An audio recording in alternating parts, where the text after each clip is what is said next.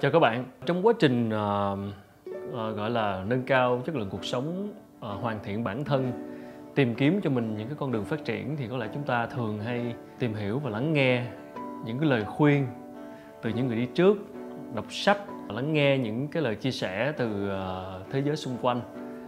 Thì mình thấy có một cái câu, một cái lời khuyên mà rất là phổ biến trên thế giới luôn mà mà mình thấy ở Việt Nam đôi khi áp dụng rất là sai và nhiều khi áp dụng nó một cách máy móc thì nó còn nguy hại hơn rất nhiều.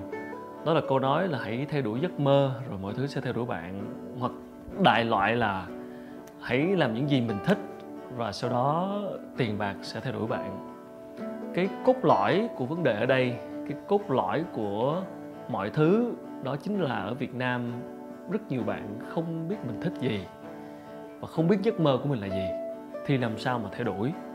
Thực sự để biết mình thích gì rất là khó và nó không phải là một thời điểm nào đó trong cuộc sống, và nó là một quá trình.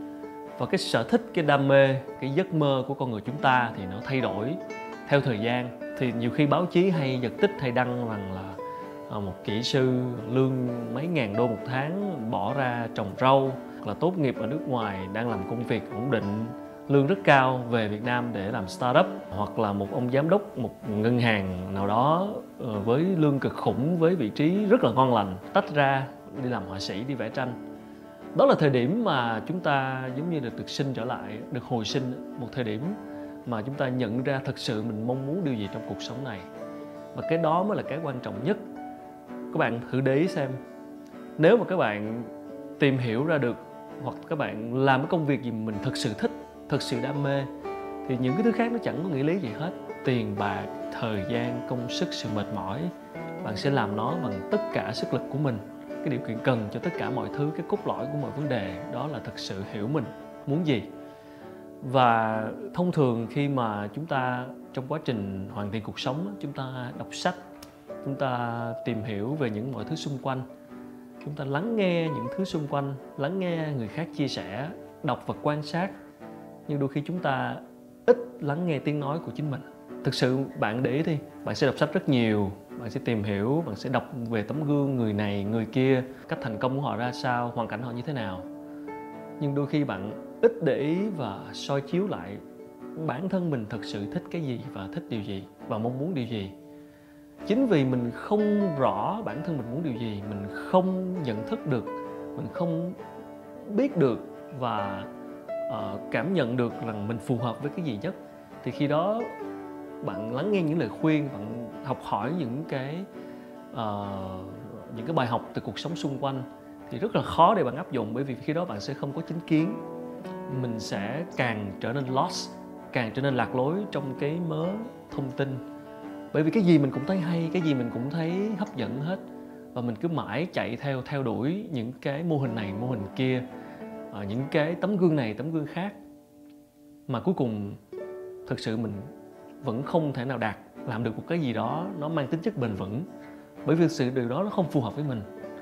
Cho nên mình nghĩ một cái điều kiện cần rất là quan trọng trong cuộc sống đó là song song với việc tiếp thu tiếp thu những cái cái kiến thức, tiếp thu những cái gọi là, tạm gọi là những cái yếu tố bên ngoài vào.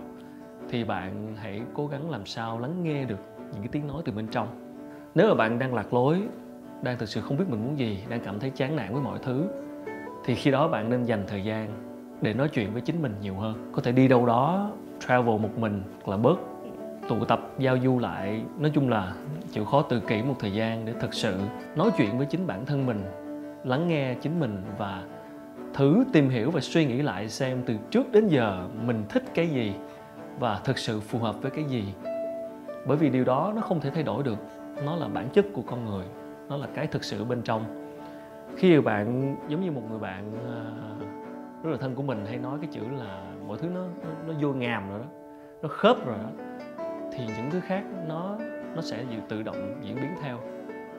Khi đó bạn sẽ không còn cảm thấy mỏi mệt không còn cảm thấy áp lực về những cái nỗi lo về tiền bạc tài chính nó trở thành thứ yếu. Bởi vì khi đó bạn tìm được cái điều mình thực sự mong muốn và thực sự phù hợp và thực sự đó là cái mà bạn bạn sống vì điều đó, thì bạn sẽ có cách, bạn sẽ tìm cách một cách rất là chủ động để lo liệu những cái thứ khó khăn khác, những cái thử thách khác. Bởi vì cái đó là cái core, cái cốt lõi, cái vấn đề cốt lõi phải có cái đó. Còn một khi đã không có được cái mà mình mong muốn, không có được cái mà mình thực sự muốn gì, thì những cái khó khăn ở bên ngoài, những cái tác động, yếu tố khác dù là nhỏ đến cách mấy, nó cũng sẽ tạo cho bạn những cái va vấp và tạo cho bạn những cái cản trở.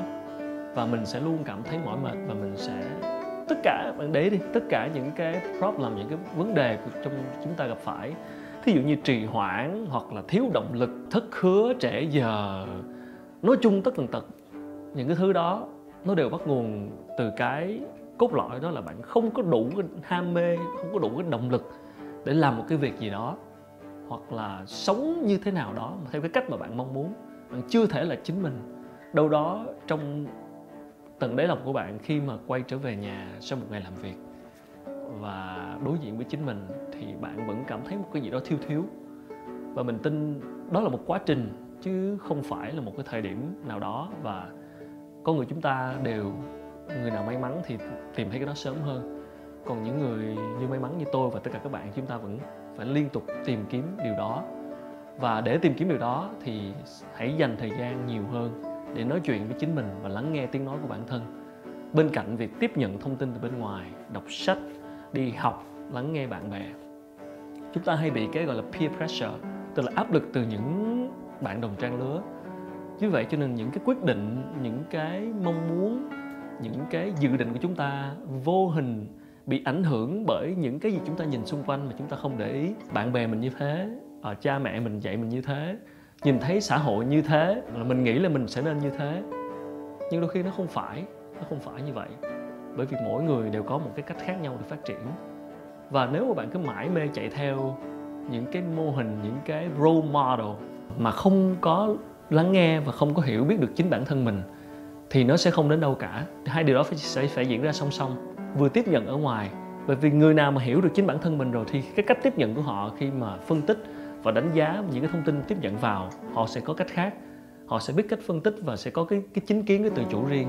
Còn không thì bạn sẽ mãi copy và nói chung là không có bản sắc và nó sẽ nó sẽ lạc lối hoài.